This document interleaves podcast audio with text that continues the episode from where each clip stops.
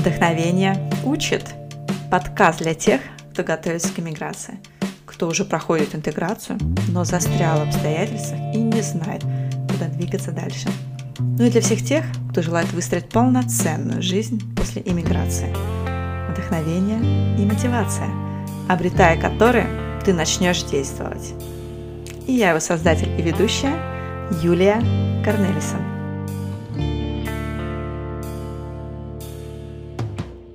В этом выпуске вы услышите историю современной американской мечты.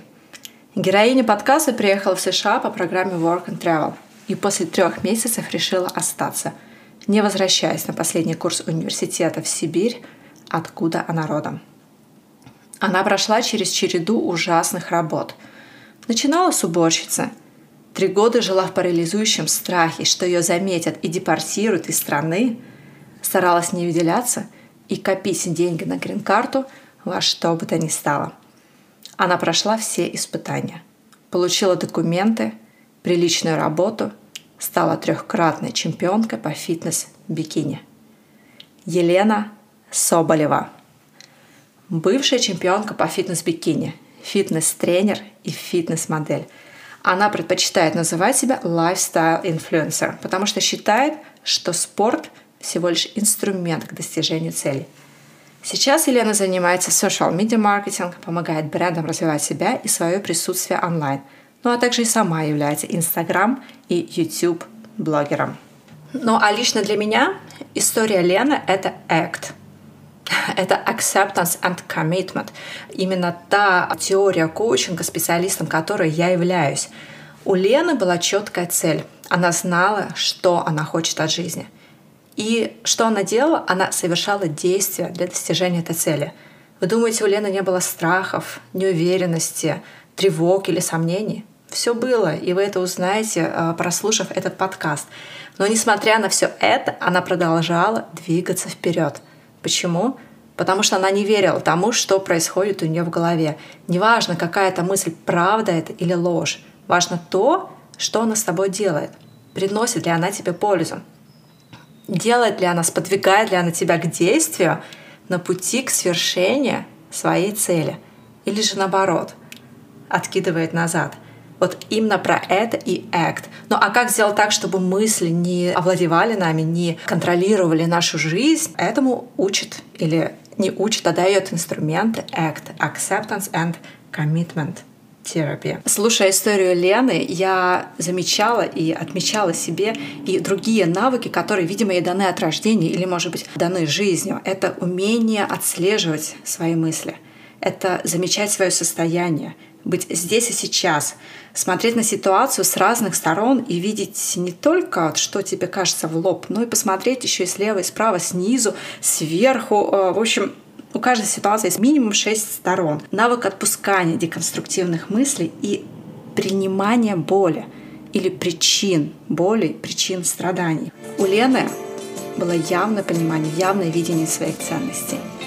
И она знала, как из этих ценностей сделать цели, а потом эти цели трансформировать в действие. И несмотря ни на что, несмотря ни на какие барьеры, э, мысли об ужасном, что у нее не получится, может быть, она вообще не выживет, она продолжала делать шаг вперед. Она работала над своей целью и достигала ее. Я надеюсь, что история Лены захватит вас, и вы дослушаете этот выпуск до конца, и что какой-то опыт вы сможете перенять на себя, если чувствуете в этом необходимость. Приятного прослушивания! Как ты, может быть, уже знаешь, помимо того, что я записываю подкасты для комфортной миграции и являюсь профессиональным коучем для иммигранток, я также веду блог в Инстаграме под ником Ланкома. Там я делюсь мыслями на тему интеграции, адаптации, вообще бытом голландцев и своей историей жизни. Я буду рада тебя видеть в своих подписчиках. Лена, привет! Привет, привет, Спасибо привет. тебе большое, что согласилась стать моим гостем. Я не знаю, сколько километров нас разделяют. Ты сейчас находишься в Чикаго, я нахожусь в городе Арнем, это в Нидерландах, но в этом и есть весь э, кайф вот, вот этих всех наших социальных сеть, сетей, социальных медиа, интернета, что просто границ не существует. И да. сейчас э, мы с тобой запишем подкаст на тему твоей иммиграции и вообще твоей mm-hmm. интеграции. Но по mm-hmm. традиции я начинаю наш разговор с гостями с блиц-опроса. Я задаю да. тебе короткий вопрос, ты даешь быстрый и тоже короткий ответ. Готова? Да, я готова. Готова. Отлично. Чего ты больше всего боишься? Боюсь не самореализовать себя стопроцентно. Окей. Кем бы ты хотела стать на один день? Леди Гагой. Класс. Меня окрыляет? Меня окрыляют ам, талантливые люди. Мое идеальное утро начинается с... М, С медитации. Какое качество ты больше всего любишь в себе? Дружелюбность. Спасибо. Очень хорошо у тебя получилось ответить. Как один из, наверное, малочисленных гостей, которым так прям легко и точно и прям быстро удалось дать короткий ответ. А, Лена, расскажи, пожалуйста, про свою историю переезда. Откуда ты ехала в Америку, сколько лет назад, вообще причину твоего переезда и, может быть, какую проблему решала иммиграция? А может быть, и не решала? Поделись. Моя история началась 8 лет назад, а, когда я, я была студенткой на последнем курсе аэрокосмического института, когда и я заканчивала маркетинг, и на тот момент я понимала, что я не знала вообще, что мне делать в моей жизни, так как таковой мне маркетинг был вообще не интересен, и у меня была возможность, а, наш институт предложил нам поездку в Америку на лето, и в тот момент я поняла, что ого, вот это шанс, вот это возможность. Честно сказать, а, вообще иммиграция как таковая у меня, в принципе, никогда не входила в голову о том, что там переехать в какую-то другую страну. Я всегда видела Америку, знаешь, в фильмах, на картинках, но я думала, что это такая неосуществимая мечта, что я даже боялась об этом мечтать. И ты знаешь, еще такой момент, когда я жила в России, почему-то у меня была очень, я всегда себя очень чувствовала некомфортно, очень не, не самоуверенно, я такой был, чувствовала себя таким гадким утенком. И тут появляется возможность поехать в Америку. Я такая, окей, надо точно, ну, попробовать хотя бы. А что это была за программа? Как um, work, work and travel или... Да, да, да, да. Угу. Да, work and travel, то есть я должна была жить в Америке в течение трех-четырех месяцев, работать, а, путешествовать и после четырех месяцев обратно домой. Но у меня был последний год, так что у меня было, я, родители там наскребли какие-то копеечки, чтобы я поехала в эту Америку, что на тот момент родители у меня очень, а, очень были бедные, а, они, у них был бизнес, они вот все провалилось, и в итоге они такие, ну слушай, ну один шанс в жизни, давай едь. И я приезжаю в Америку. И ты знаешь, и такой был момент, я, я ничего не знала. У меня был 500 долларов в кармане, у меня был чемодан, который, кстати, потеряли потом, пока я ехала. И я, а, я приезжаю в Америку, у меня не было вообще таких никаких планов, у меня было а, приглашение на работу, а, причем работа была в, в заведении в таком фастфуде мексиканском. Uh-huh. А, и я приезжаю, и я понимаю, что я влюбилась в эту страну. Так, вот а в какой город ты приехала? Я должна Давай была... Да, изначально я должна была ехать а, в Нью-Йорк, но по пути я встречаю девочку через контакт, которая ехала во Флориду. И такие у меня во Флориду, кстати, был мой вот этот job-оффер. И я должна была сначала останавливаться в Нью-Йорке, потом ехать во Флориду. А девочка сразу говорит, слушай, да поехали сразу во Флориду, что там, встретимся, будем хотя бы вместе, а так ты в Нью-Йорке никого не знаешь. Ну, говорю, ну ладно, и мы встретились с этой девочкой, я встречаюсь в аэропорту во Флориде, мы сразу же становимся лучшими подругами, и мы приезжаем во Флориду, и ты знаешь, я понимаю, во-первых, у меня было первое разочарование было то, что я представляла Америку себе такой многоэтажки, знаешь, вот такие маленькие улочки, все ходят с кофе. И я приезжаю во Флориду и думаю, что такое, куда я попала, что за пустыня? Потому что по Флорида, Флорида это вот это Америка, это одноэтажная Америка, угу. которая такая, она везде, знаешь. А я это видела Америку как Нью-Йорк, как Чикаго. Угу. И я в тот момент понимаю, елки-палки, куда я вообще приехала? Ну, ну да ладно. И потом мне объяснилось, что нет, это в Нью-Йорк, тебе нужно ехать там в большой город, если ты хочешь вот такое. Ну вот во Флориде вот так. Но я при том, при всем, я была настолько, знаешь, благодарна, настолько была счастлива, что я здесь, окей, я здесь, что дальше, давай, я прям, глаза горели. И первые три месяца мои были самые самые безбашенные, самые классные. В то же время сейчас на это смотрю и думаю, боже мой, что же я делала? И у меня не было работы. Но у меня работа была, но оказалось, что человек меня вообще не ждал на эту работу. У меня не было документов, у меня не было последние там 500 долларов у меня были. И вот на вот эти деньги, вот эти три месяца я там каким-то образом непонятно что делала. Путешествовала, знаешь, первая работа вообще, которая у меня была в Америке, была я убиралась в кинотеатрах, потому что, а, опять-таки, не было денег, сказали, ну вот. Ну да, наверное, 500 на долларов это не так уж и много на три месяца, да? Абсолютно нет. Во, во Флориде. Да, и я согласилась на эту работу, с подружкой мы убирались в кинотеатрах, и к нам подходит наш работодатель, он был из Чех, из Чех Репаблик, эм, из, из Чехии, и он говорит, девочки, ну что, вам нравится Америка? И мы такие, ага, здесь так классно. Он такой, ну давайте, сейчас она вам все покажет, это Америка. Отдает нам два бачка с водой, говорит, идите туалеты мойте. И в тот момент я понимаю, что, вау, я в Америке, мои родители заплатили кучу денег, чтобы я здесь была, и я мою унитаз в Америке. Что, зачем? Почему? То есть для, для меня, во-первых, было вот это перешагнуть через свое эго, Ам, вот это для меня было самое такое сложный момент. И после этого, знаешь, у меня были работы, я работала по 12 часов в день, я работала в этих в аутлетах, я продавала там всякие какие-то китайские часы, все, что я могла сделать, знаешь, чтобы заработать какие-то деньги, чтобы просто существовать, я делала. То есть я никогда не боялась работы. Мгм. После, То есть ты поняла, что иммиграция это не панацея? М-м. Так, а как у тебя был, как, какой у тебя был английский? Я приехала с... Или а, американский? Американский. А, слушай, английский у меня был школьный. Я понимала, что мне говорят. Я знала грамматику, но я не могла отвечать. Я была очень... Я не, вообще не могла связать двух слов. Но одно, один момент я поняла, что сразу же, изначально, с первого же дня, что мне нужно учить английский потому что без английского я пропаду. И я у меня было очень, у меня изначально было парочку русских, русскоговорящих друзей, но чем больше я жила, тем больше я понимала, что нужно окружать себя американцами, говоря, говорить на английском, практиковаться.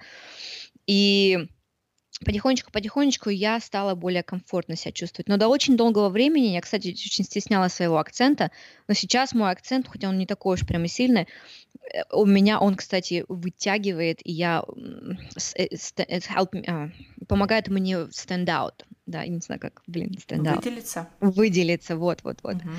Да, и то есть английский изначально был, это была сложность, через которую мне просто нужно было пройти. Я просто вспоминаю такой момент, когда мои подружки, которые со мной приехали, они решили уехать домой, они, никто из них не остался, я осталась одна. Я звоню маме и папе, говорю, мам, пап, ну, это, мне здесь очень нравится. Мама такая, ты что, остаешься? Я такая, ага. Сколько времени прошло?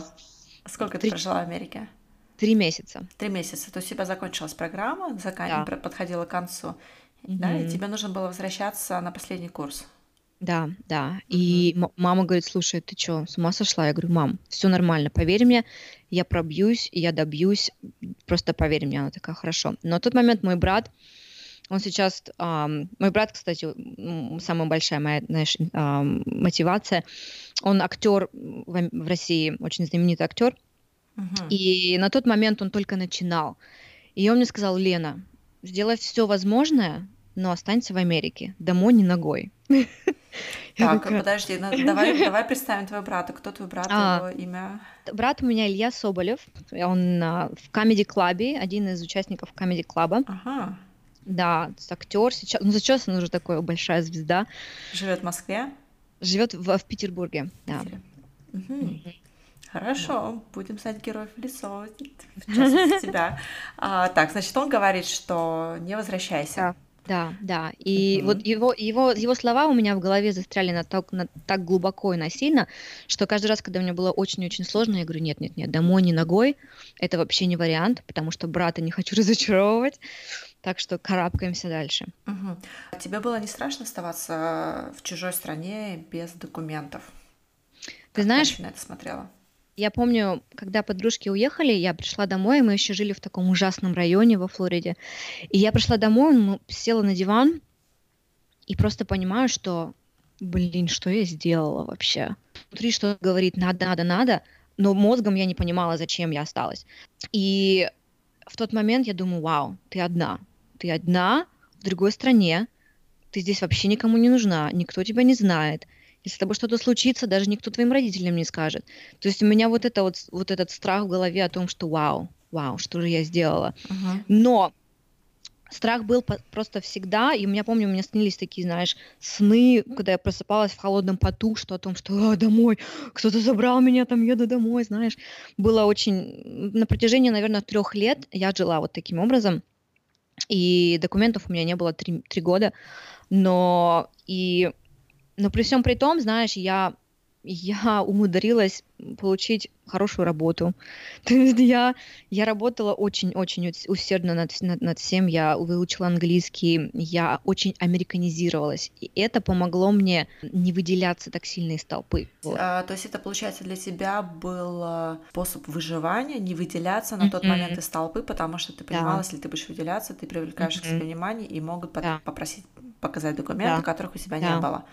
Да, То есть тебе пришлось да. настолько сильно трансформироваться, да, за эти угу. три года, там, да, пока ты их не получал. Может быть, ты даже а, трансформировалась уже там за первые полгода, да, то есть mm а потом уже просто да. подтачивала свои навыки. А, как проходила эта трансформация? Что ты делала? А, как mm ты пыталась а, не отличаться, не выделяться? Да. Ну, знаешь, во-первых, мне было как... Просто изначально было очень интересно узнать культуру. Мне, мне всегда хотелось узнать, какая же она Америка такая, знаешь, потому что я очень многих вижу людей, которые сюда эмигрировали, и они почему-то остались вот с тем же мировоззрением русским или там или славя славянским, да, они не особо поменяли свои традиции или свои какие-то, даже язык многие не очень выучили.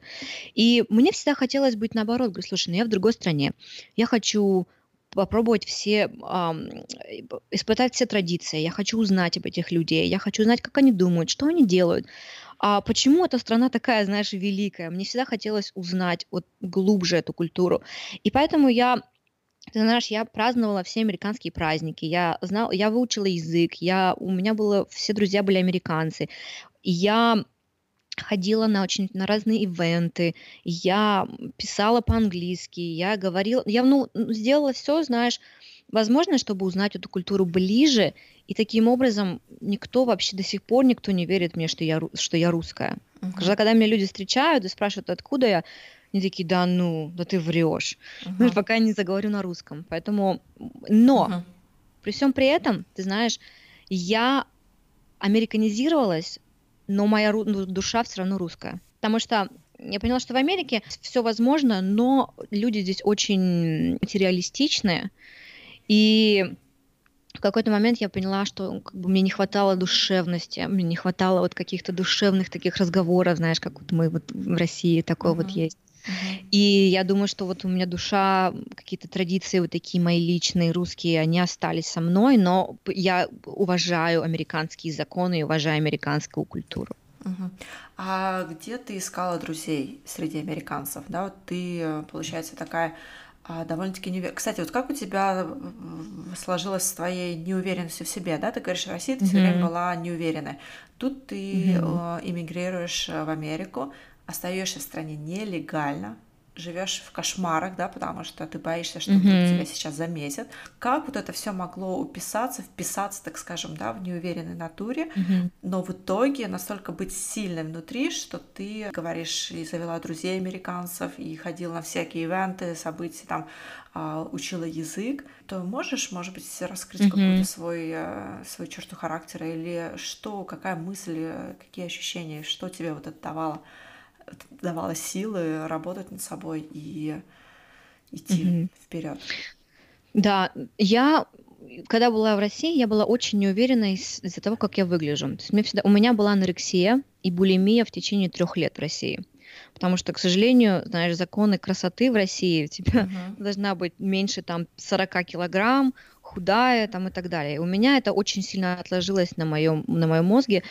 И когда я приехала в Америку, я, во-первых, у меня были проблемы с питанием, мне не было денег, я ела всякую, все, что вообще попадется, набрала очень много веса, и при всем при этом, знаешь, физически я себя некомфортно чувствовала, но морально я себя чувствовала очень классно, потому что американцы любят пышечек. потому что у тебя была свобода. Да. Да, да, да. Ментальная, Поэтому... моральная, не знаю, да. Да. Еще да. в стране свободы. Да, мне здесь очень понравилось, потому что меня никто не осуждал за то, что я там немножечко пышненькая. То есть я почувствовала себя достаточно комфортно в этом плане. И это мне придало немножечко больше уверенности. Но что еще, что больше меня, знаешь, так еще сильнее меня толкнуло, это занятие спортом. Я на тот момент уже было три года, три с половиной года, почти четыре, когда я выезжала в Америке, и я начала уже зарабатывать, знаешь, что было все хорошо, я уже сделала документы себе, и на тот момент я поняла, ну окей, пора себя что-то с собой сделать. Я записалась в спортзал, начала ходить в зал и познакомилась там с, с моим тренером будущим. И он меня подготовил к соревнованиям, я начала выступать на соревнованиях, и в тот момент я поняла, что окей, вот оно, вот это а, спорт меня очень-очень сильно закалил и дал мне еще больше уверенности в себе, еще больше мотивации на, на свершения какие-то. И в тот момент у меня трансформация произошла. Угу. Но получается, это прошло уже 4 года. Да, да. А что тебе давало силы вот эти первые три года, когда у тебя еще не было документов? Первые три года мне давало, скорее всего, сила то, что я не хотела разочаровать своих родителей. Знаешь, я прям карабкалась как могла. Мне никогда не позволяло эго mm-hmm. позвонить, звонить родителям и просить о помощи. Я никогда, mm-hmm. я никогда не хотела, чтобы мне никто помогал. Я поняла, что я только завишу от себя, то есть если я сейчас не буду усердно пытаться карабкаться, то мне никто больше не поможет. И отсюда мотивация была просто, знаешь, ежедневная, uh-huh. потому что я должна сама, потому что ты сама себя на себя а, от себя зависишь. Uh-huh. И в окружении у тебя тоже не было таких людей, к которым ты могла обратиться за помощью. Просто, Знаешь, например, не говорить родителям, но, может быть, там да. близким друзьям или коллегам. Я очень благодарна, что у меня вот на моем пути всегда встречались люди невероятной энергетики, которые мне готовы всегда были помочь. И я думаю, что я, потому что я была очень открыта ко всему, я была открыта к людям, я была открыта к новым знакомствам, и люди к этому тянулись, и у меня было очень много людей, которые мне помогли, причем я даже никогда ни о чем не просила. И я не говорю о каких-то финансовых да, моментах, uh-huh. а именно морально помогли, или каким-то советом, или каким-то, или вот много, я прям, я прям, знаешь, это прям какое-то благословение, что столько людей мне помогали на вот в этом пути. И я помню, у меня даже был момент, когда у меня на счету оставалось 5 долларов, и там до следующего моего пейчека у меня было еще, наверное, две недели. И я думаю, блин, а как я вообще, что я буду делать? И у меня просто знакомый, который рядом со мной работал, пришел, мне принес еду, меня там подкармливал, знаешь. То есть ты как... говорила о том, что у тебя сложности? Нет, м-м, я никому, никому никогда не говорила. Mm-hmm. Я всегда это держала в себе, и, и люди просто сами тянулись, они сами предлагали помощь. Но при всем при этом, знаешь, меня это научило тому, что если а, я не боюсь говорить о том, что, что мне нужно. Потому что я считаю, что чем громче ты говоришь о вещах, которые ты хочешь, тем больше людей тебя слышит, и тем больше uh-huh. у тебя есть возможность, что тебе помогут. Это на примере того, что я, допустим, хотела устроиться там на какую-то работу, и я всем об этом сказала, говорю, я хочу работать там кто-нибудь mm-hmm. знает кого-нибудь, эй. То есть, если я чего-то захотела в тот момент, и не захотела, а именно просто каких-то большие цели поставила себе, я сказала, я бы, я об этом говорила всем. Так же, как я хочу там переехать в Чикаго, или я хочу там работу, или там, mm-hmm. и откуда-то люди просто появлялись и говорили о том, что, слушай, а я знаю, как тебе помочь. Mm-hmm. Мне и... очень нравится одна фраза, просить помощи — это возможность кому-то совершить чудо по отношению к тебе, mm-hmm. да, то есть yeah. на самом деле мы думаем, что помощь — это что-то такое, может быть, унизительное, унизительно, но на самом деле человек, который да. совершает эту помощь, для него это на самом деле является чудом, да, что он кому-то mm-hmm. помог. Вот, да. Поэтому нужно просить о помощи, чтобы просто дать другому человеку совершить чудо. Да. Про какую работу ты говоришь? Что ты вот несколько раз уже упоминала о том, что ты получила хорошую работу. Может mm-hmm. быть, назови, какая это была функция или да. должность? А, я вообще, изначально я начала работать, как я тебе рассказала, первая работа была в кинотеатре, потом я начала работать в аутлетах, в торговых центрах и продавать какие-то китайские часы, и я просто росла по карьерной лестнице, так сказать. То есть я работала в в, в ритейле достаточно долгое время, и я устроилась в Луи Виттон. То есть Луи, Луи Виттоном, да, я работала с ними потом в течение, наверное, трех лет. Я работала, я была сначала продавцом. Во потом Флориде, я был, да? Да, потом uh-huh. я потом меня повысили до um, visual merchandising. Потом я работала почти, я была под менеджером. То есть я отвечала за все um, заказы, за все um, там back house и так далее. Там, uh-huh. Это была очень приличная должность, это была очень уважаемая компания. Uh-huh. Uh-huh. И я, я просто изначально, изначально моя мечта всегда была, когда я была в России, это быть дизайнером одежды, быть в, в, в моде, быть с модой, в fashion там и так далее. И я не знала, как вообще туда попасть, знаешь, потому что я никогда не ходила в, в школу здесь в Америке. И я подумала, что вот через ритейл я могу туда попасть. Uh-huh. Но потом со временем я поняла, что это просто не мое, я не очень себя этого вижу, и поэтому у меня совершенно другой путь uh-huh. пошел в другую сторону. Uh-huh. А тогда у тебя уже были документы на тот момент? Да, да, на тот момент уже, да, мне заняло это несколько лет сделать, uh-huh. очень много, очень много нервов, трудов uh-huh. там и так далее. Uh-huh. А, uh-huh. Расскажи тогда, когда ты решаешь о том, что ты остаешься в Америке, ты не возвращаешься в Россию получить диплом, да, а вернуться к родителям, ты решаешь остаться нелегально в стране. Какой у тебя был план mm-hmm. или вообще был ли план у тебя? Как ты собираешься двигаться дальше?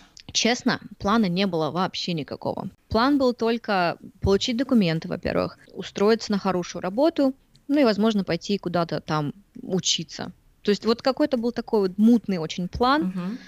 Но первое а как я получить знала, документы? Это вообще реально в Америке? На тот момент это было вот 8 лет назад. Это было возможно, сложно, но возможно. Сейчас это гораздо сложнее, особенно uh-huh. с, с новым президентом. Uh-huh. И на тот момент я думаю, что мне очень повезло, потому что вот именно в тот год, когда я это делала, мне прям повезло, и это прошло достаточно гладко. Все равно было очень много потрачено и денег, и нервов там и так далее, и времени. Вот, поэтому это возможно. Это все, угу. честно, все возможно, если очень хочется. То есть ты получила грин-карту? Да, да. да. А, то есть, соответственно, у тебя был план такой, как бы получить mm-hmm. грин-карту, да, то есть ты, да. наверное, начала узнавать вообще, какие есть пути выхода mm-hmm. на то, чтобы получить грин-карту, да, да и то есть где-то да. там у тебя подсознательно уже в корке откладывалось mm-hmm. а, твои следующие шаги на то, чтобы ее да. получить, да, то есть там собирать да. деньги, наверное, да, собирать деньги, значит, mm-hmm. надо работать. Mm-hmm. Mm-hmm. Понятно, mm-hmm. то есть такой как бы какие-то явные какие-то цели у тебя были на горизонте, да, что... Mm-hmm да. И от этих целей они как-то раскрошились, так скажем, на маленькие какие-то мини, угу. мини-цели, мини-цели, да. и ты понимала, что ты здесь одна, и тебя некому просить о помощи. Ну, не то, что некому, ты не хочешь даже просить о помощи, угу. да, и особенно ты не хочешь об этом говорить своим родителям, тебя просто а, это унизит, да, если ты об этом скажешь и расстроишь своих родителей, и поэтому ты понимала, что тебе надо просто выживать. Да, выживание да. для тебя это было Угу. Это было для тебя интегрироваться в страну и не отличаться, не выделяться, а быть такой, как, как американцы. Да, да. То есть на тот момент я понимала, что первая цель это получить документы, потом заработать денег, потом самореализовать себя после вот этих шагов. Но, ты знаешь, даже несмотря на то, что я поставила себе эти шаги, эти цели, uh-huh. самореализация у меня была вообще изначально самым первым моим целью. Uh-huh что я пыталась себя найти во всем. Я, я пробовала все, что любую работу, любую какую-то мелочь я пробовала. Я пробовала все-все-все новое, потому что я считаю, что когда я сюда приехала, я начала просто с чистого листа. Было столько возможностей открытых, что я говорю, окей, ну ладно, давай пробуй себя во всем, угу. посмотрим, что получится. А как это было? Вот ты привела пример такой из жизни, да, когда тебе сказали мыть идти в туалет, да, и тогда ты то, то, точно почувствовала, что, блин, я тут не для этого, да, но в то же время тебе нужно было начинать все с нуля, да, и я понимаю, что это подразумевает тоже какие-то позиции, которые не на твой уровень образования, да, не на твой интеллектуальный уровень, mm-hmm вот как это ощущается? Что внутри такого должно быть, чтобы переступить, так скажем, через какие-то вот такие внутренние планки, да, которые мы себе сами выстраиваем, или, или амбиции? Были примеры, когда я понимала, что мне нужно сейчас это сделать, потому что вот эти сложности меня закалят. Я должна через это пройти. Вот у меня uh-huh. была почему-то в голове вот именно мысль о том, что все, что тебе легко дается, это, это ты не будешь это ценить. Uh-huh. И для меня вот эти сложности, я кайф от того, что я, знаешь, что я через что-то прошла. То есть для меня это были такие, знаешь, как галочки. Окей, done, done, done. И даже когда мне приходилось через, переступать через какое-то свое вот это а, эго, и я понимала, что, слушай, то, что ты сейчас сделала, это тебя закалило. В следующий раз, когда у тебя будет еще сложнее, тебе, тебе будет не так сложно, потому что ты уже знаешь, как это делается. Поэтому для меня вот эти все вот дурацкие работы, которые у меня были, да, сейчас я, я благодарна то, что они у меня были. Я настолько благодарна, что я через все это, извините, дерьмо прошла, uh-huh. потому что я знаю, как быть благодарной за любые маленькие вещи теперь. То есть, если бы я сюда приехала, и у меня бы сразу же было все, что мне столько бы пожелалось. Uh-huh. Что у меня было, знаешь, и документы на, и мужа на, и денег на, и красивую машину на. Я бы этого никогда не ценила. Uh-huh. К вопросу о дуальности, да, что мы все познаем uh-huh. на самом деле в контрасте, да, в противоположности. Да. Мы знаем, что такое свет, только узнав, что такое темнота, да, или же там да. наоборот. И, соответственно, да. твоя история о том, что пройдя вот эту темноту, ты теперь очень сильно э, mm. наслаждаешься или благодарен тому свету, который сейчас у тебя на твоем жизненном пути mm. Присутствует. Yeah. А расскажи тогда, вот если ты это помнишь, да, то сейчас ты благодарна, да, что у тебя был этот опыт. А каково mm-hmm. это было тогда, вот просыпаться и знать, что ты идешь на скажем так, отвратительную mm-hmm. работу. Вот что yeah. тебя толкало, заставляло, чем ты себя мотивировала это делать? Или где вообще искала, находила удовольствие? Ты знаешь, так интересно. Я, кстати, когда я понимала, что мне эта работа не нравится, я уходила. То есть у меня никогда не было такого, что вот это все последнее и больше никогда ничего не будет. Я настолько, знаешь, интуитивный человек, что я знала, что если мне вот здесь некомфортно и нехорошо, мне нужно uh-huh. бежать. Мне нужно бежать оттуда, нужно что-то менять, давай что-то еще лучше.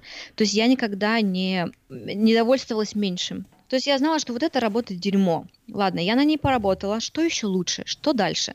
То есть я всегда искала пути апгрейда. И поэтому даже когда я шла на эту нелюбимую работу, я знала, что это все не, не, не навсегда. Uh-huh. То есть вот это для меня, меня это мотивировало тем, что, слушай, я сейчас это делаю сейчас, в этот момент, потому что мне это нужно, потому что мне нужно заплатить за рент, но это не моя последняя работа, это не не я, это я не себя не ассоциирую с этой работой, это просто временно.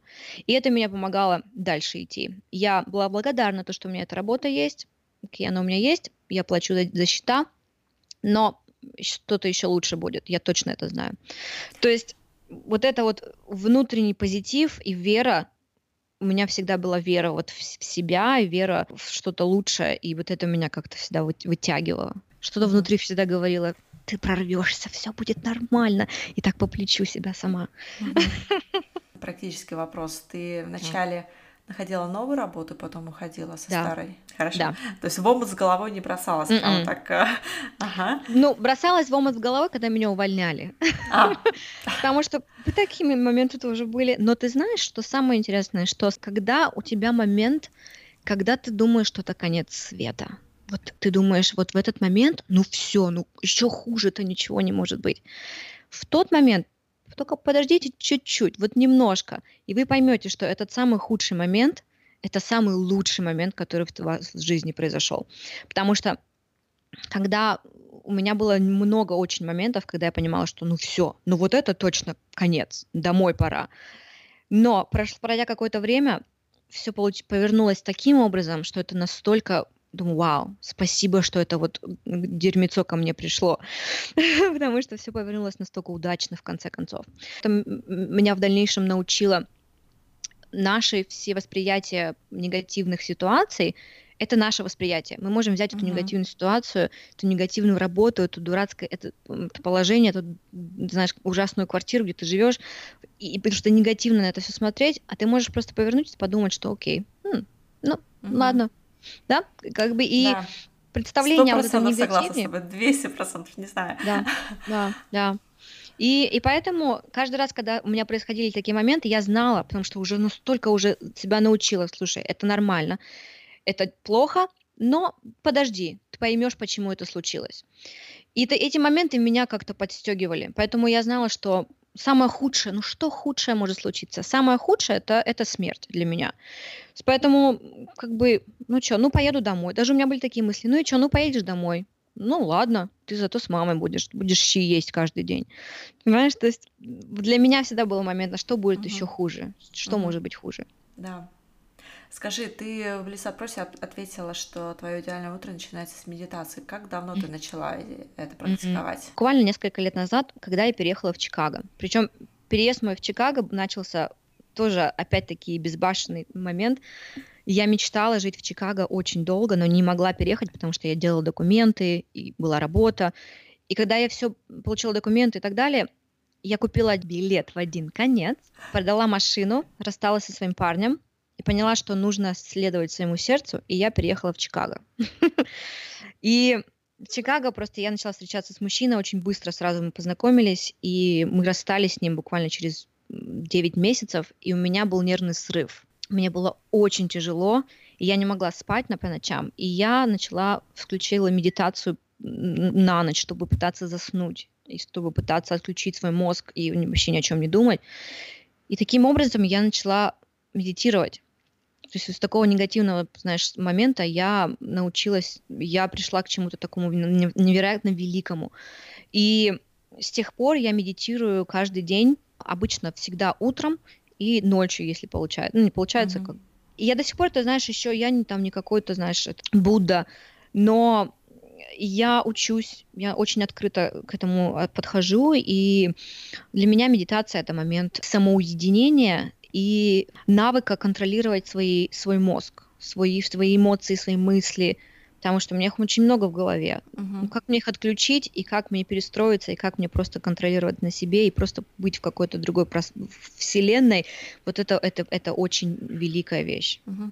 А, я почему задала этот вопрос, потому что вот когда ты говорил про то, что на каждую ситуацию можно посмотреть с разных э, углов, да, и uh-huh. даже если это прям кажется мрак, но на самом деле нужно просто чуточку пережать, и ситуация как бы образуется, или там ты ее можешь посмотреть по другим углом, да, и вот mm-hmm. это, мне кажется, тоже навык, который очень хорошо можно развить, э, медитируя, да, но, mm, да, видимо, у тебя да. он уже был как-то выработан, mm-hmm. да, и, может быть, просто твоей чертой характера ты э, к этому пришла самостоятельно, да, или она у тебя просто была yeah. заложена с рождения. Ты также говорила о том, что спорт тебе дал очень много, да, он закалил тебя. А как он mm-hmm. вошел в твою жизнь?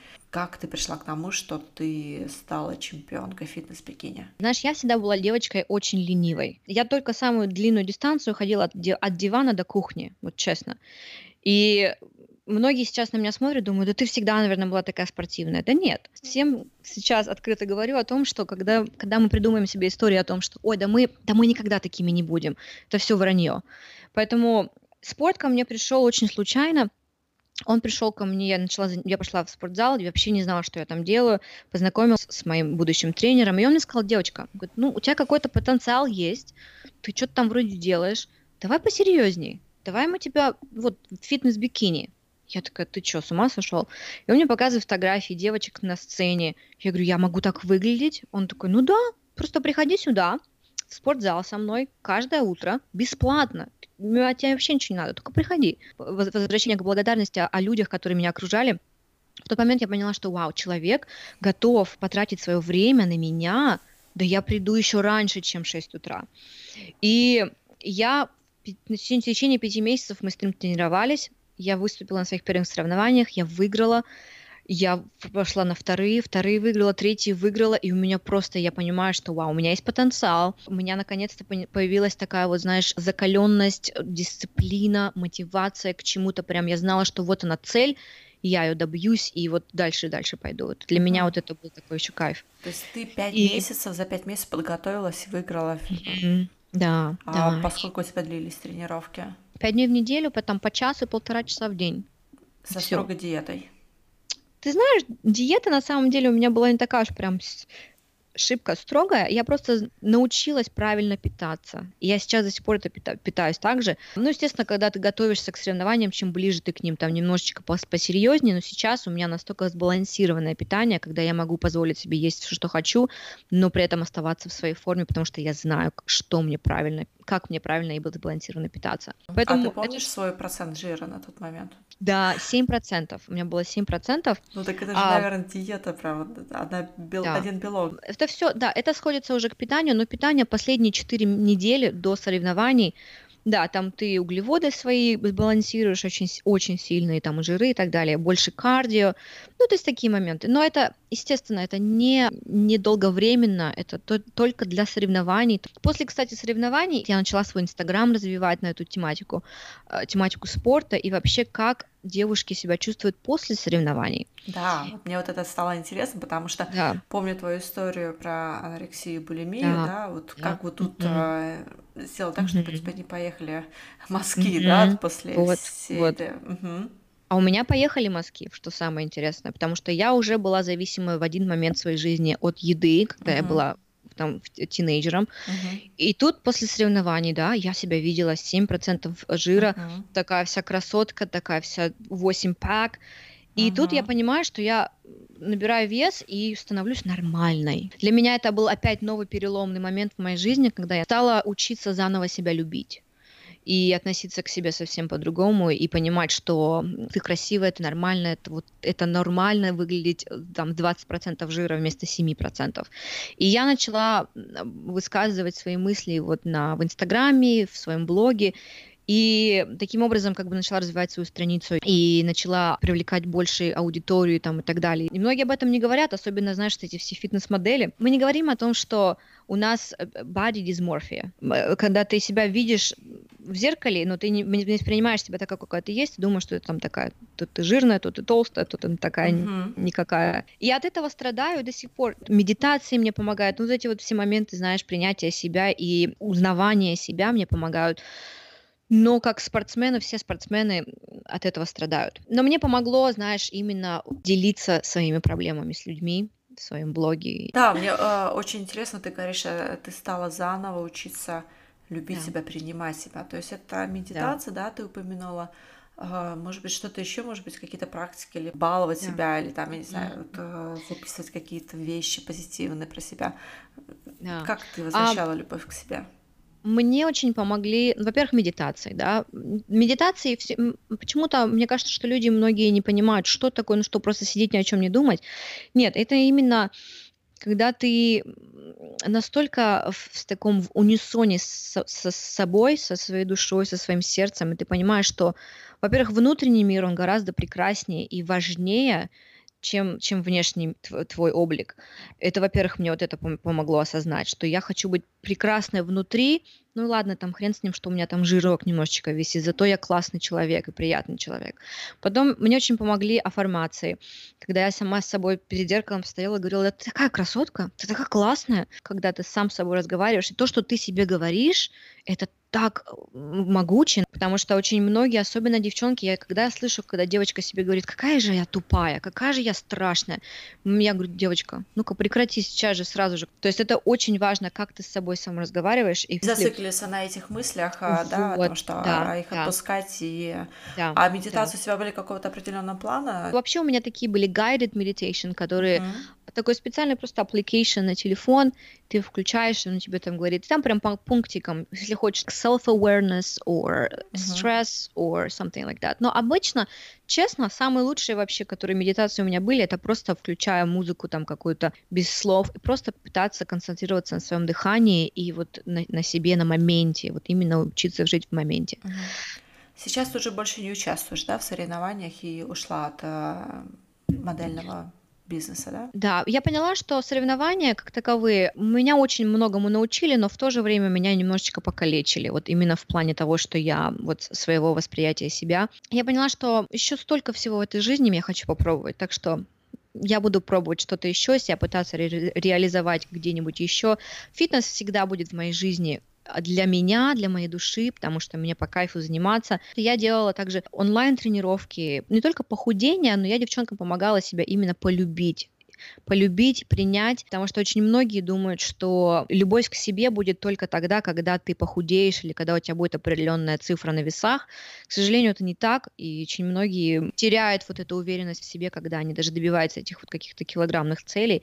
И для меня цель сейчас людей научить тому, как себя любить, а не так, как худеть. Фитнес можно использовать как инструмент, как один из инструментов, но не как полностью весь, весь а, инструмент к, к любви mm-hmm. к себе. Лен, скажи, вот если бы ты не воспользовалась этой программой, да, Work and Travel, и ты бы сейчас не была в Штатах, как бы тогда сложилась твоя жизнь? Задумывалась вообще иногда об mm-hmm. этом?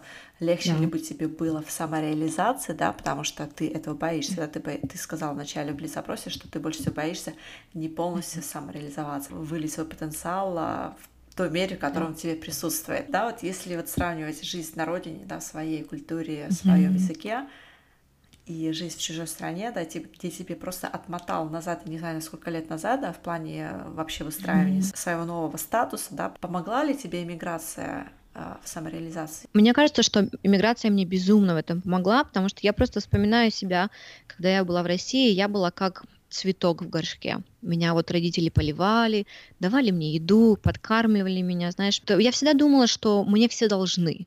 Я всегда думала, что мне, а что мне родители должны купить квартиру, я же их ребенок, мне родители должны там то-то, то-то, должны помочь мне с работой, должны то. То есть я всегда думала, что мне кто-то что-то должен, и у меня почему-то никогда не было там никакой мотивации вообще ни на что. Переезжая в Америку, я понимаю, что мне никто вообще ничего не должен я сама себе все должна. Я думаю, что если бы я осталась в России, я, я вообще не представляю своей жизни. Вообще не представляю. Мне, мама, мне мама как-то однажды сказала, говорит, Лен, у, меня нет, у нас нет возможности тебе не купить квартиру, не помочь с работой. Ты либо сама, либо тебе мужа найти надо. Ты говорю, ну, тебе а... говорила, когда ты в России жила?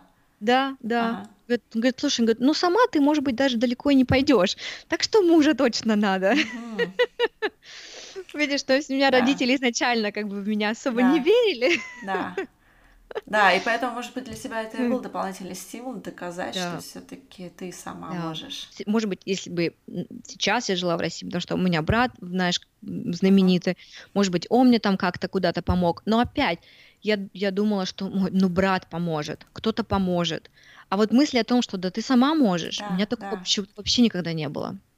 Вот так интересно. Сейчас у меня наоборот, сейчас мне, я сама, мне никто не нужен. It's okay. I got this. Но mm-hmm. сейчас у тебя очень явно присутствует внутри себя мысль, да, понимание, что ты можешь все сама. Да, и то есть я знаю, что я я прорвусь сама, я смогу сама. Да, будет сложно, да, это нелегко, но это такой кайф, когда ты этого добиваешься, и ты понимаешь, что вау, ты можешь быть примером для стольких многих, потому что ты, ты, ты сама себе помогла поверить в себя, помоги другим поверить в себя тоже. Поэтому для меня вот это сейчас, допустим, цель. Я как бы до сих пор, знаешь, там еще не добилась всех своих целей, еще uh-huh. куча, куча, куча, но при всем при этом я не останавливаюсь, да, я, я, я иду, иду маленькими шажочками, но я иду. Главное uh-huh. идти, главное не останавливаться. Uh-huh. А вот ты говоришь, и помочь другим поверить в себя. Вот с чего, как ты думаешь, нужно начать человека, который себе усомнился. Человек должен быть готов к этим изменениям, потому что у каждого этого будет, это будет происходить в разные периоды жизни. Угу. Это не так, что прям, вот допустим, на примере своих клиентов, некоторые люди просто не готовы к изменениям еще в этот момент.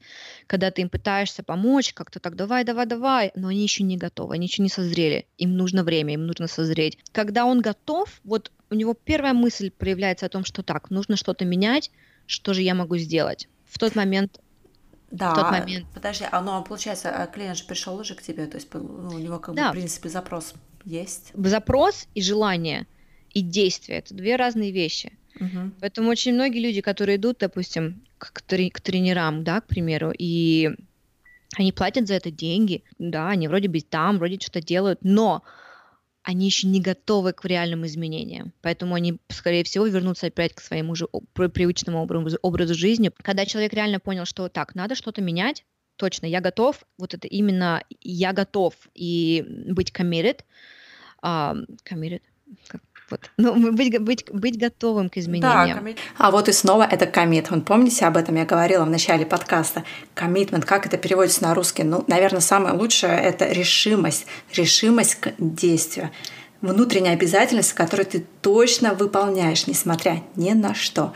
И именно навыки или инструменты для этого коммитмента, для этого решительного или обязательства дает ACT настроенным, так скажем, настроенным прям проявлять действия. И я, допустим, безумно люблю астрологию. Кстати, вот сегодня, перед тем, как мы с тобой созвонились, ага. и у меня была консультация с астрологом, которая мне разложила все мои карты, и я такая, вау, вот это да, ох, я знала вроде бы, но я что-то не знала про себя. Угу. Знаешь, такой момент. Изучение себя, давать себе время на саморазвитие, да, пробовать себя в разных вес- э, угу. вещах. Угу. Мне кажется, такие вещи тебе дают вот эту вот самоуверенность и вот этот драйв в жизни. Что, э, угу. Не то, что в жизни, а вот просто для познания себя. Опять же таки медитация, такие вещи, которые мы почему-то, я вот, допустим, почему-то всегда думала, да я знаю все про себя, что мне там все про себя учить? Но на самом деле я вообще ничего про себя не знаю. Я люблю проходить всякие тесты психологические, я люблю, знаешь, разговаривать с психологами, я обожаю эти вещи узнавать. Чем больше ты себя узнаешь, тем проще ты себя чувствовать увереннее в себе, потому что угу. ты знаешь себя. Да, и может быть, даже если ты думаешь, что ты себя знаешь, но в моменте, когда ты усомнился в вере, да, в себя, mm-hmm. просто послушав там чтение своей карты, там, да, или астролога, mm-hmm. или там дизайн человека, и когда ты слышишь какие-то вещи, которые тебе очень знакомы о себе, и ты думаешь, да, да, точно, вот mm-hmm. я такая, то есть у тебя какая-то да. вера снова возрождается, да. мне кажется, mm-hmm. что ты да. Да. на самом деле был прав, или там была права, mm-hmm. что ты так о себе думала, поэтому давай дальше бить в это же ребро, или там mm-hmm. э, продолжать в том же, в том же духе. Да. Да, да, да. И вот самое интересное, что вот сегодня астролог мне сказал про мотивацию других и про ага. трансформацию других людей. Поэтому я такая, вау, в смысле, что это значит? Она говорит, ну, тебе, ты себя очень сильно раскроешь и, и, и разовьешь именно в трансформации других людей. То есть я уже этим занималась uh-huh. через персональный тренинг, yeah. но она меня, она меня направила в направление именно развития себя подсознательно. То есть помогать людям менять мышление, помогать uh-huh. людям менять себя изнутри. Uh-huh. Я такая, ого, окей, новенькие цели появились. Uh-huh. Лена, у тебя такой богатый опыт, ты, я не знаю, прошла там, как говорится, и огонь, и медные трубы, да, или как это правильно говорится на uh-huh. этой пословице. Вот. А какой бы ты могла сейчас дать совет человеку, который планирует иммиграцию или же проходит первые этапы адаптации mm-hmm. в новой стране? Я думаю, первый совет я бы дала быть открытым вообще ко всему, к людям, традициям, к культуре. Я понимаю, это будет, это будет нелегко понять изначально, потому что мы, когда мы приезжаем, мы такие ежики, мы боимся, мы закрываемся, и мы как-то так, ой, да нужно сначала там со своими, там, знаешь, найти какую-то одноязычную компашку быть открытым вот ко всему и ничего не бояться. Все, кто сюда приезжает, все боятся, всем страшно. Да, всем страшно, это страшное событие приехать в другую страну, но поверьте мне, если вы сделали этот большой шаг, это самое лучшее, что вы могли сделать. Потому что если у вас внутри что-то вас закликнуло и сказало «едь, едь, давай, мигрируй», слушайте всегда своего сердца. Также учите английский. английский ну, или тот, язык, э, или тот язык, ну, или... страну, в которую ты едешь, да? Да? Да, да, да, да. Mm-hmm. И, и также не бойтесь делиться своими целями с, с другими mm-hmm. людьми. Я обожаю люб- встречать людей просто вот в, кафе или где-нибудь вообще на улице. Я, я настолько открыта вот к новым знакомствам. Mm-hmm. Знакомьтесь со всеми, встречайтесь новых людей, особенно людей, которые живут в этой стране, куда вы переехали. Обширяйте свой круг знакомств, пробуйте, пробуйте все, что вы когда, как, вообще не могли бы даже подумать, что когда-либо попробовали в своей стране. И просто будьте позитивными. Пытайтесь себя держать позитивно, несмотря на то, что на какие бы сложности, с какими сложностями вы не прошли, поверьте мне, эти сложности вас научат, они вам помогут вырасти, они вас закалят, они зажгут вот этот огонек в ваших глазах. Лен, мы же будем заканчивать заканчивать к концу. Наше время выходит, э, не хочется очень сильно, Ох. точнее, очень хочется, но я просто понимаю, что время ограничено. Скажи, может быть, есть еще что-нибудь, что ты хотела бы добавить, что мы не обсудили, но ты просто очень хочешь это сказать? Хочу сказать, что любите себя любите себя такой, какая вы есть, какой вы есть. Не будьте слишком э, жестки сами с собой. Мы самые ужасные свои критики обычно. Я, допустим, вот на моем примере, я очень стеснялась своего акцента. Но на самом деле мой акцент это моя фишка. Люди обожают это, но я себя так критиковала за это. То есть такие моменты, которые мы думаем, что мы себя вообще такие, ой, фу, какой, я не люблю себя в себе. Как это. ты, как ты э, поменяла взгляд. Потому что мне все говорили, ой, какой у тебя прикольный акцент. Ой, you so cute. Какой cute акцент. И я такая, ой, cute акцент, вы что, я же вообще не говорю. Они такие, нет-нет-нет, очень классно, тебе так идет, ты такая хорошенькая. И вот это мне, я такая, ой, ну им нравится. а мне не нравится. Ну, ну ладно. И то есть, чем я получала комплименты постоянно, и, и, и как-то я поверила в это. Я поверила, что, ну, это не так уж, я не так уж плохо и звучу. Я звучу, кстати, очень приятно и прикольно. То uh-huh. есть, вот такой момент. Или еще один момент. Опять возвращаясь к критицизму своему, я, к примеру, когда жила дома в России, я ненавидела свои ноги. Я думала, что они такие толстые. Еще мне мама, у меня мама очень реалистичный человек. Мне мама uh-huh. сказала как-то однажды, говорит, Лена, ножки у тебя коротенькие, кривенькие, толстенькие, но зато ты хорошая девочка, у тебя душа хорошая. И, ну, представляешь, если мама тебе такое сказала, да. ты, естественно, в это поверишь, это правда. И я ненавидела свои ноги. Вот просто думала, ну, блин, ну как сосиски какие-то. И ты не поверишь, я приезжаю в Америку, и все мне такие, вау, I love your legs. Я такая, вы что, с ума сошли? Вы их видели? И, и ты знаешь, и потом я, и потом, ну, естественно, я начала заниматься еще спортом, то есть меня еще немножечко, они у меня еще увеличились, еще больше стали. Uh-huh. И я сейчас меня в Чикаго называют квадзила. Квадзила это от слова uh-huh. типа бедра. Uh-huh. То есть я стала популярная в, в, в интернет-пространстве из-за своих ног. И в тот момент я поняла одна вещь, которую я в себе ненавидела она оказалась самая вообще успешная во мне. То есть, когда мы на себя смотрим Круто. совсем с другой стороны, да, и мы понимаем, что люди нас воспринимают не такими, как мы думаем вообще люди нас воспринимают. Как-то все меняется по-другому вокруг тебя. И ты понимаешь, что вау, да я вообще очень классный. Я классный, я я крутой, я красивая, я смешная, я умная там и так далее. И вот от этого как-то тоже любовь к себе проявляется. Поэтому любите себя такая, какая, какой, какая вы есть цените, потому что вы уникальны. И вот это вам поможет в дальнейшем жить и, и расти, несмотря в какой стране вы будете жить. Очень приятная нотка, и на этой нотке хочется закончить э, наш подкаст. Я еще хочу тебе задать коротенькие вопросы, mm-hmm. и уже не совсем по теме иммиграции, но по другим разносторонним mm-hmm. темам а, еще получить несколько твоих, может быть, лайфхаков или же советов. Э, самая главная привычка которая выражается в действии, которая помогла тебе выстроить жизнь на новом месте? Дисциплина во всем, честно сказать. Дисциплинировать себя, знать, как, когда нужно сделать какие-то ограничения или какие-то цели, или какие-то дела. То есть быть дисциплинированным. Для меня вот это очень, мне очень помогло. Угу. А, любимое место в Америке? Чикаго, Лейк Шор, вот прям рядом с Лейк Мичиган. Я живу, кстати, вот через дорогу от, от реки, и у меня прям есть один такой моментик, там, там все беговые дорожки, там велосипедные дорожки, и там есть одна прям рядышком, рядышком с реки. Все, кто в Чикаго придите туда, вы прям почувствуете. Такая лавочка есть, на которой видно, э, с этой лавочки видно весь город. Вот весь город, uh-huh. реку. И там невероятная энергетика в этом месте. Я не знаю, что uh-huh. там но вот там настолько классно, приятно и душевно. Я туда прихожу каждое утро, чтобы медитировать. Следующий вопрос тоже, что тебя вдохновляет? Ну, может быть, назови тогда вещь, книгу или фильм. Меня вдохновляют люди. Я люблю, мне безумно нравятся истории людей, особенно успешных людей. Меня вдохновляют очень а, биографии людей. Я люблю читать биографии. Может Фильмы... быть, чья-то биография тебя вдохновила, вот э, прочитанная в последнее время? Хорошо. Мишель Обама очень была интересная книжка. И фильмы, Спасибо. кстати, знаешь, меня вдохновили фильмы, даже не то чтобы вдохновили, но вот просто вот э, я пересмотрела «Друзей». Я, кстати, через него и выучила английский.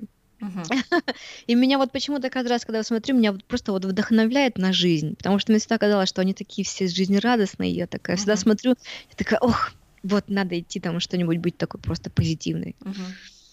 И а, самый любимый город на Земле? Место, mm. которое ты рекомендуешь посетить?